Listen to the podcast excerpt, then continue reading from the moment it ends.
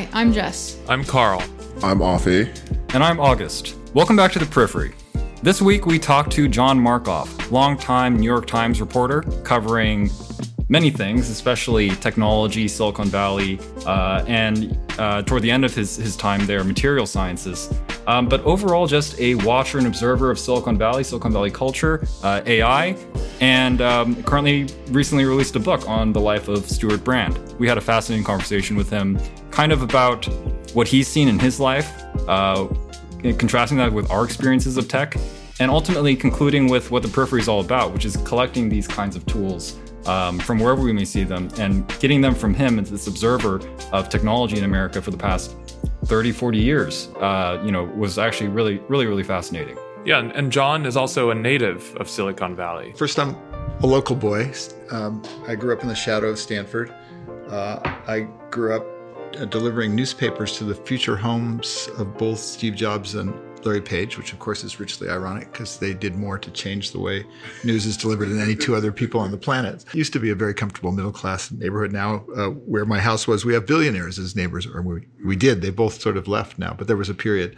But the world changed pretty much completely. Um, I grew up in a in a Palo Alto that was uh, bracketed by Stanford, uh, which was pretty insular, not really in the in the community, and the surrounding what was not yet Silicon Valley, which was an aerospace region. It had been an agricultural region, region. It became during World War II and after an aerospace region, which of course laid the groundwork for Silicon Valley. And then I disappeared for eight years to college and graduate school in the Northwest, and I came back in 1977. So Silicon Valley um, had uh, you know been named in 1971. Um, by 1977, it was up and flying, and there was the there were the beginnings of a personal computer industry. Um, Apple was, I think, founded in 76. The Homebrew Club started in 1975. And I came back because I, I, was trying to become a reporter. And I spent five years freelancing, mostly covering the defense industry at the time because there was a, you know, the, the, industry was really dominated by the defense industry and the semiconductor industry was around, but no one really had noticed it yet till the late 70s. He's been just present um, throughout the entire really fascinating history that this region has gone through. You know, who else or who who's better to talk to than uh, someone who's accompanied this development throughout you know throughout its entire history. And John Markoff, as he said, grew up in the shadow of Stanford, um, which wasn't so active, you know, when you know when he first came became familiar with it, but he you know so this this does it home and i think that it rang, rung true to me when he said that the distinctive element of silicon valley is it's it's diversity, or I guess it's pluralism. The, the fact that there are all these different strains here at once. That while sure there was this that libertarian kind of um, uh, democratic and utopian uh, impulse, kind of embodied by Stewart Brand himself, uh, who the the guy who's who's writing a book on, um, but more embodied by the people of the '90s who wrote the Declaration of Independence of Cyberspace and things like that. At the same time, there were also the kind of VC tech bro culture that was there too. It was always there. People tend to say Silicon Valley is X. And at the very roots of the whole thing, I think what differentiates Silicon Valley from the rest of the world is diversity. And that's everything from diversity of who came here to diversity of ideology. There is no one Silicon Valley. So yes, you can, you can make the case for any particular ideology you want. You can find it in Silicon Valley.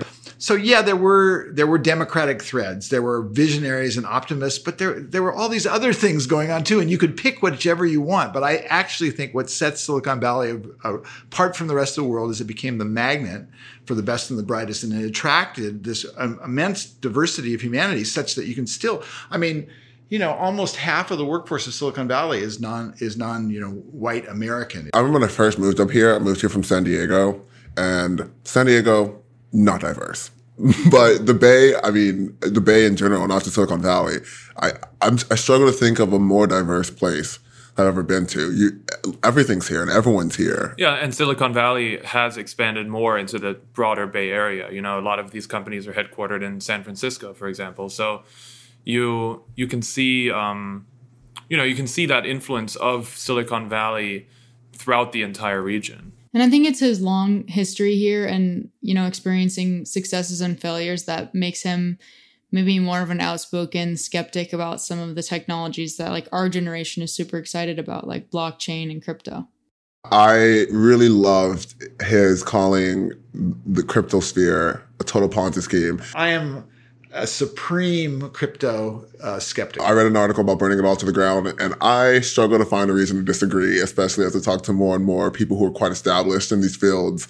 Uh, we should burn it to the ground. And he, he, he kind of separated blockchain from crypto.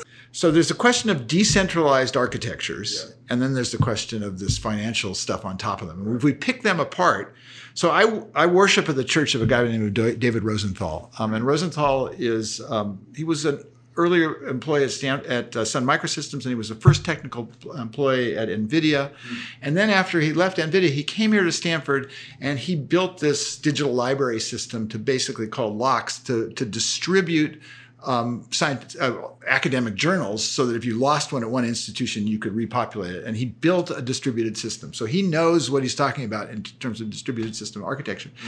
And he's a he's a critic of a lot of these attempts to you know argue that that dis- distribution is an end in itself and is a good in itself. Mm-hmm oftentimes it's more simple and makes a lot more sense to do something in a centralized fashion. Yeah. Particularly when you're burning all this electricity to in the face of climate change. That's we don't talk about that. I would put blockchain in there too. Uh,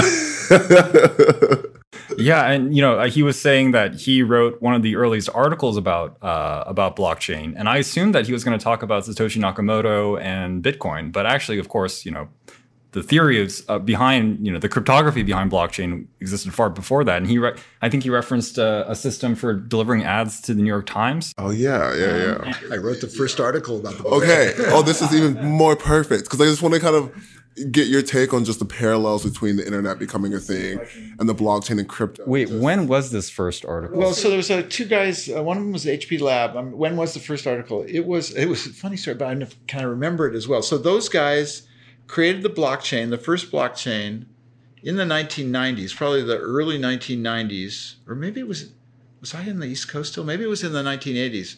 I'm trying to, their purpose was to build a system to allow people um, who are like doing things like keeping a scientific notebook to verify uh, you know, uh, to publicly verify an invention or something. They wanted to be able to timestamp things, and that was the purpose of the blockchain. Kind of like for like patents or something. Yeah, yeah, it was. It was, and um, I'll send you the article because it's kind of funny. And the, there was a funny after story too because they proposed this idea.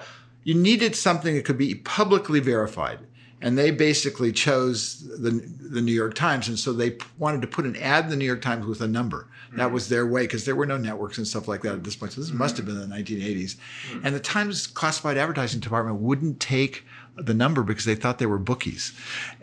And so I had to go to the publisher and say, hey, these guys are for real. And then we took the ads. And I think the number still shows up in the New York Times still to this day. And, you know, and track and the original purpose was, for example, like verifying scientific notes. And now I think he's totally disillusioned by like what um, what this technology is ostensibly being used for, which is a huge wealth transfer.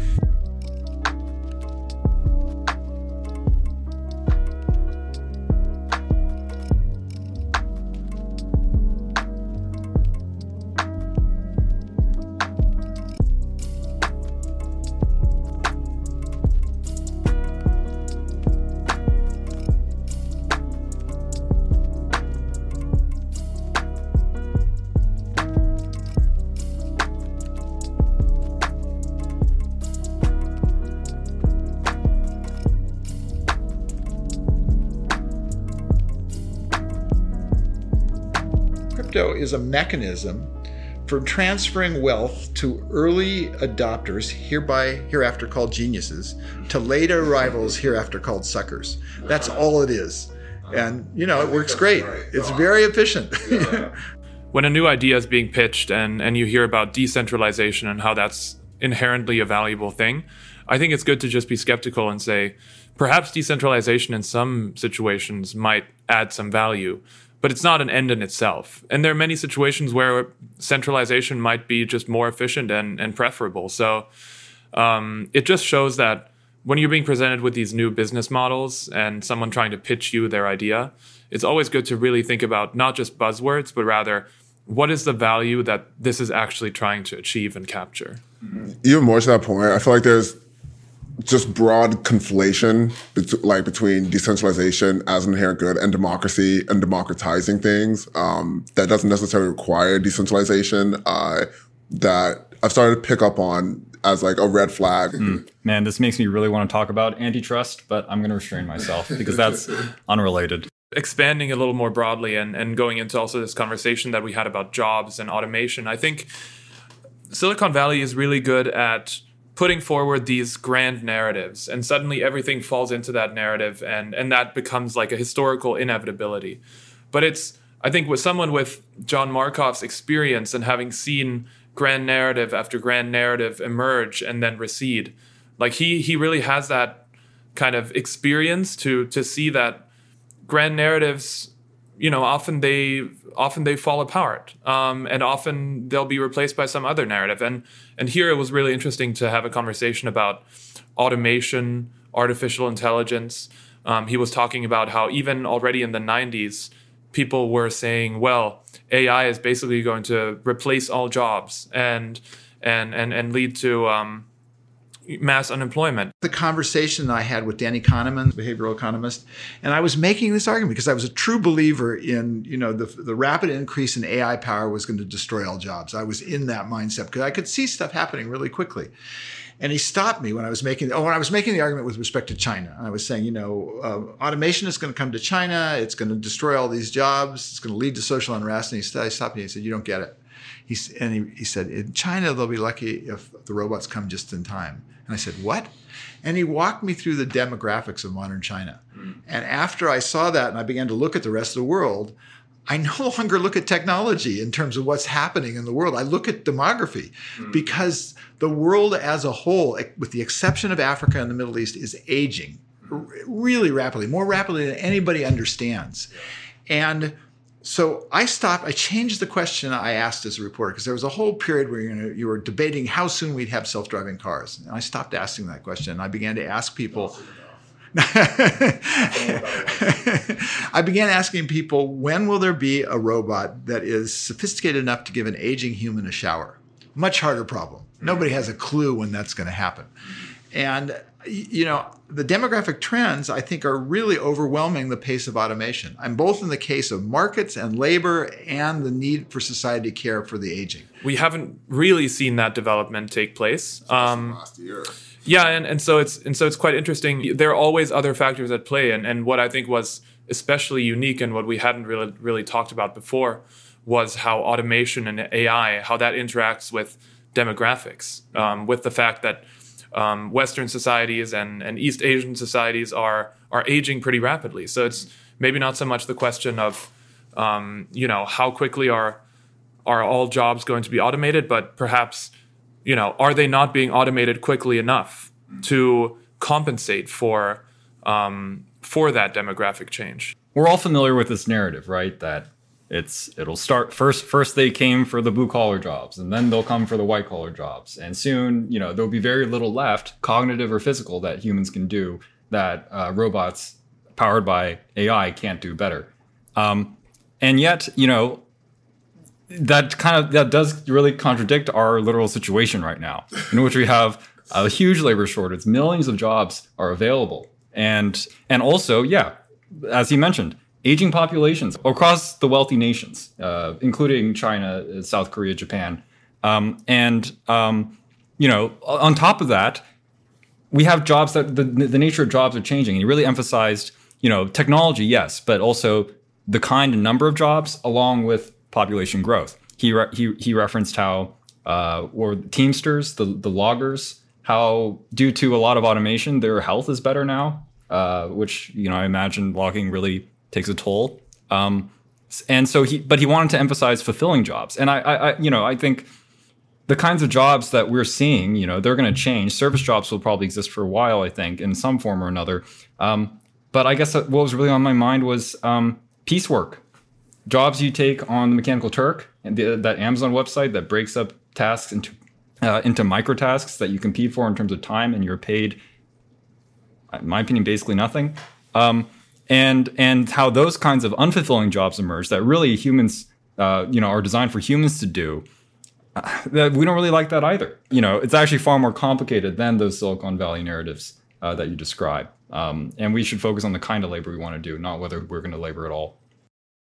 About the, you know, are we automating fast enough? Uh, I'm taking this CSB course on future cities, and we had one of the executives at Zoox, an automated car company, come, and a lot of his presentation dealt with accessibility and like how self-driving cars, if we don't need a human in the car, would make a world, it'd be a whole new world of accessibility of, well, one, you wouldn't even need to find parking, but also people who can't drive, blind people, uh, people who have aged out of driving. Um, yeah, but even on the topic of um, self-driving cars, ultimately, our interactions with those cars are going to be quite complicated and, and it can create unpredictable outcomes. I mean, he was talking about, I haven't seen this video personally, but um, about a homeless person um, like trying to mess with an automated car and in San Francisco. You don't think about the second order problems. Like you just talked about self driving cars not coming quickly enough. I love this video that went viral recently about the homeless guy taunting the Cruise uh, robot in San Francisco. Did you see this? That's such a cool photo. So, you know, the city of San Francisco has just let Cruise and Waymo turn robots loose without human drivers. So they're actually these robots. Well, they're everywhere, but there are also some that don't have humans in them. Okay, so what could go wrong? And this is this great scene of this guy playing basically a, um, uh, you know, playing like a, a bull with a, a, toreador kind of thing, trying to harass, and the car is like completely confused. This is going to be such a thing. Every high school kid in the in the world is going to want to play with. Just how in the future you you can see, you know, schoolboys all around the world trying to you know pull pranks on automated cars and trying to make them late. Um, so I think that was also really interesting. It's one one side is the technological side, but the other side is then how we as humans interact with the technology. And those interactions are going to be really interesting, but often quite unpredictable.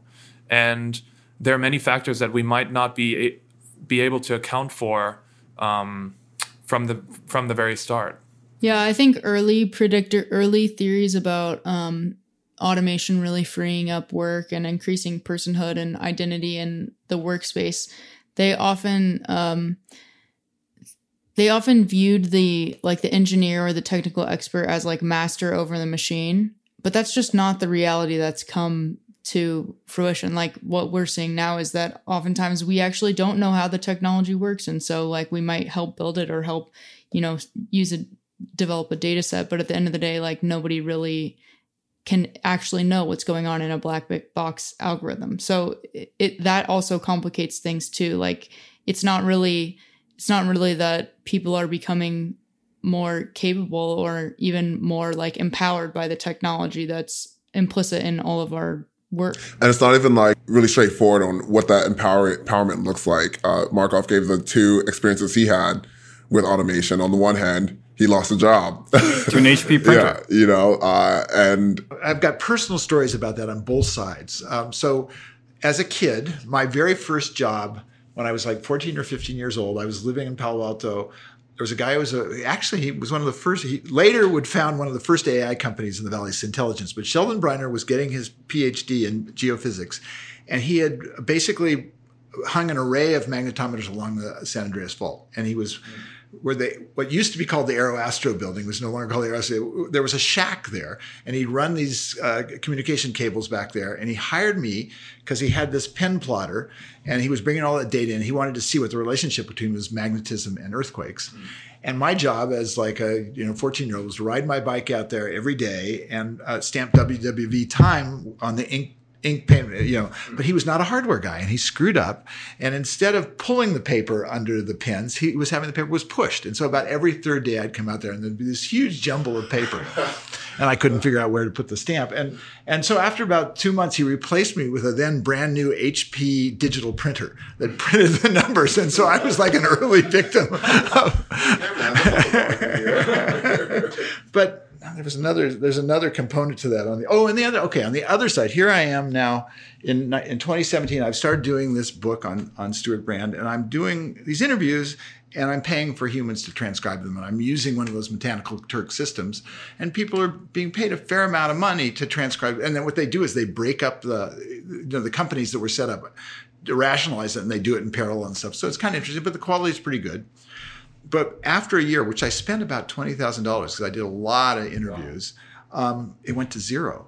What I spent because all of a sudden the machine learning based software from companies like Otter. I don't know if you guys have played with Otter. I use that. Sometimes. Yeah, yeah, I mean, it's, I was paying ten dollars a month now for unlimited recording, and it was good enough. On the other hand, he was spending ten thousand dollars to subs- transcribe um, interviews, and now he could do it for what's it, ten bucks? Uh, for zero, I think. Zero, yeah, and to the point of empowerment, you know, I, I'm sure to the transcribers, it's uh, kind of a, a bummer, but if you want to just, I don't know, become a journalist on a whim and start doing interviews, all of a sudden you're empowered to capture those stories and and uh, and analyze them. Um, not, not so far removed from our ability to make a podcast with very little big technical help that 50 years ago you'd need like a whole studio to pull off. I don't really know what if this is a good or bad thing, but one thing I've noticed, um, just in terms of like a specific example of an AI tool, you guys know like Grammarly. Yes. I remember when Grammarly like first hit the scene, and I was like, I don't like. I'm good at grammar. Like I studied English. Like this is sort of the sort of thing that I'm good at. And I have now in multiple work settings had um, superiors like recommend to everyone working there that all are ostensibly like good writers and communicators. Like you guys should use gram. You guys should be using Grammarly.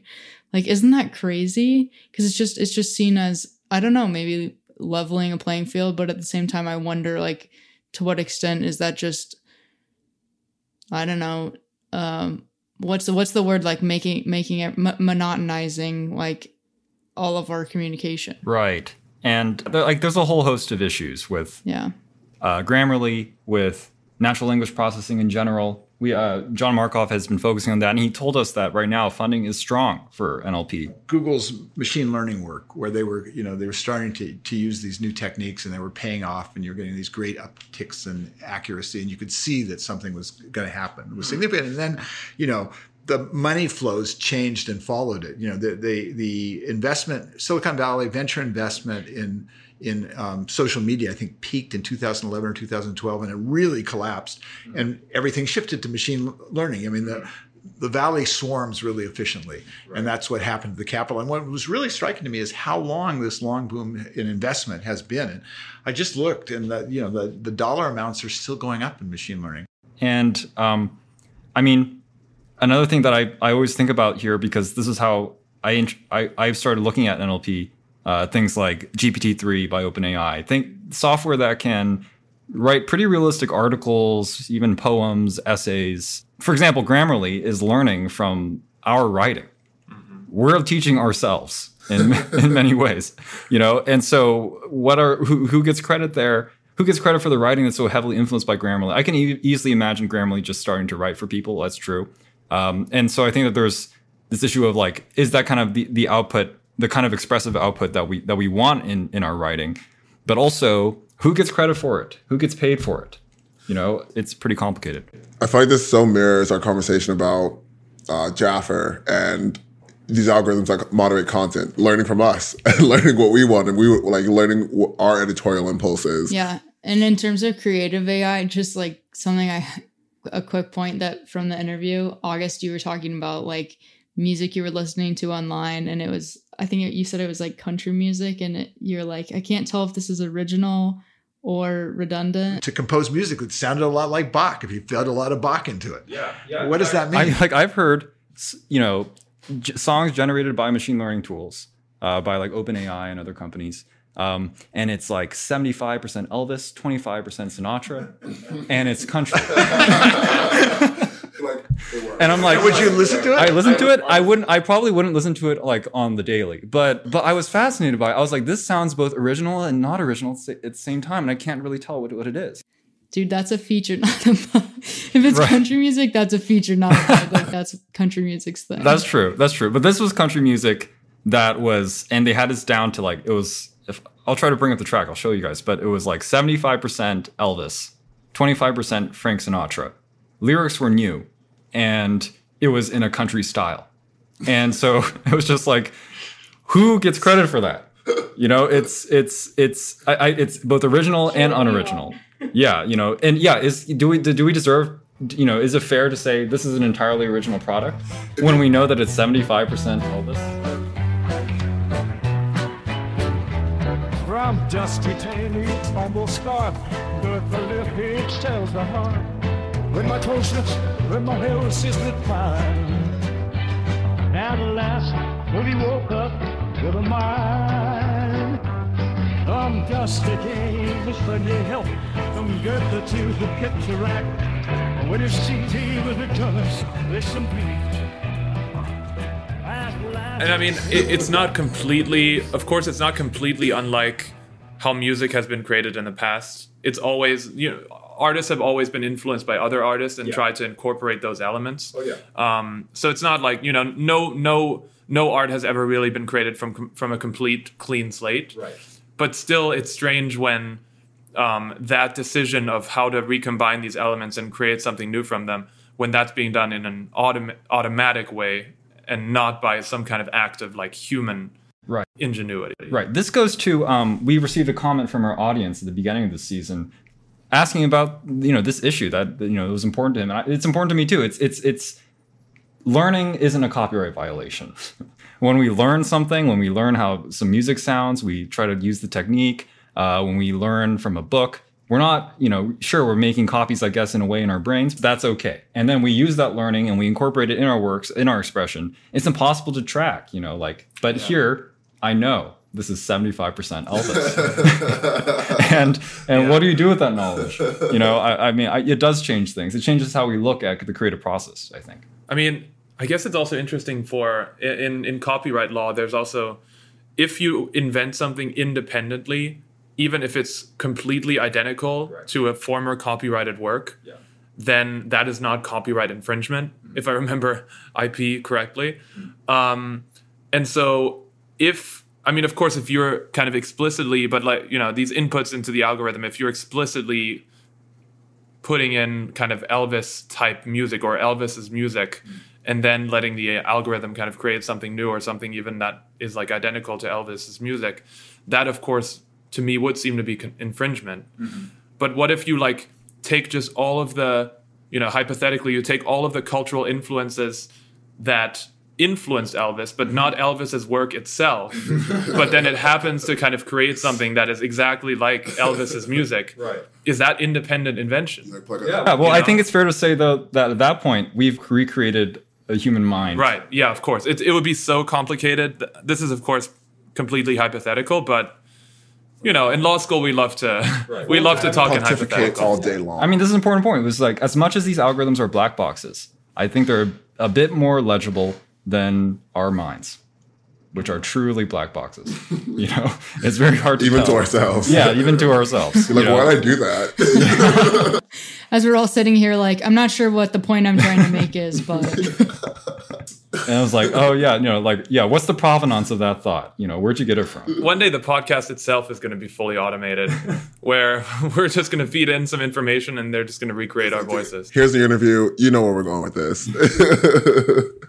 Okay, so we'll I guess wrap this up soon. Yeah, But I just, you know, I guess I feel like we should touch on, you know, going back to Markoff's main profession, being a journalist. We talked about newspapers. Um, he was sure uh, back in the, you know, uh, maybe uh, 10 or 15 years ago that the New York Times was going to struggle, just like all other newspapers would struggle. There are people like me who are going to uh, read the New York Times until they died. Uh, that was the good news. The bad news is they were dying. now more of them have died. However, I, I, you know, I just saw the Times just reported their quarterly results, and they they have um, nine million subscribers, and I never would. yeah, I never would have thought that they would have made it. I thought that the model would work at three million when they were trying to, you know, when there was this period when they thought they could survive on advertising, and then the 2008 um, recession came, and that was clearly not working, and so they made this bold late. You know, the Journal did it early, but the Times finally went to subscription, and, and that seems to be the future now. He didn't think that the New York Times would exceed uh, 3 million subscribers, but now it's well beyond that. I think it's like 12 million or something. So obviously, in this era, large newspapers, established media institutions are becoming a bit more than newspapers, and they figured out a way to survive. Were they paid were like, did you have to pay for the New York Times like 20 years ago? I feel like you must have paid all for a paper copy. Okay. I'm just like wondering. Online, I think they switched from an advertisement model to a subscription model. So I'm just like wondering, like, what does that mean for accessibility to just news in general? And like the, when like New York Times or other like the Wall Street Journal or someone uh, posts an article that they think is particularly important for the public to know right now. Maybe it's about COVID or something. Give us three bucks. They'll make it free. They'll be like, read this as if it's just you know something else. You know, just just you know, it's like a free news website. But normally there are these paywalls. You know, the true victims of I guess consuming information on platforms is the local monopoly papers that used to dot every town that you know served that community. Sometimes there were a few. Um, when was the last time you guys read a local news source? Like two years ago, Moran and Moran, and of course, Moran still is able to afford a local newspaper. It's Moran. It's rich, but you know, it's been a while. And it also just reminds me of when we went to another one of our classmates. Her dad was purchasing up all the media. Yeah. he was like, "Oh yeah, big consolidator." Uh, And he was celebrated for figuring out a way to survive, you know, as a newspaper, Yeah. is by being big, you know, eating up things and then, you know, finding some model that works. yeah. Um, So but yeah, last time I read one was the OC Register in Orange County. I don't even like it that much. Like, I don't really like. oh, the, the register definitely has a bit. I like to read it. the local newspaper when I visit my family um, in this small town in Indiana because the police reports are really funny. They're like all about like raccoons on bird feeders and stuff. Uh, yeah, well, anyway, I'm sure they'll find a way. Those raccoons. And those local newspapers. Well, have we done it? It's been done. Well, on that note, we have a Patreon where sometime this summer we will be releasing almost all of the interviews that we've recorded for the season, so you can get the raw footage. Uh, and just like on Patreon, we are uh, on Twitter and Instagram and everywhere. Our email, we are the Periphery Podcast, our TikTok. So follow us there, give us feedback, and we will talk to you next week.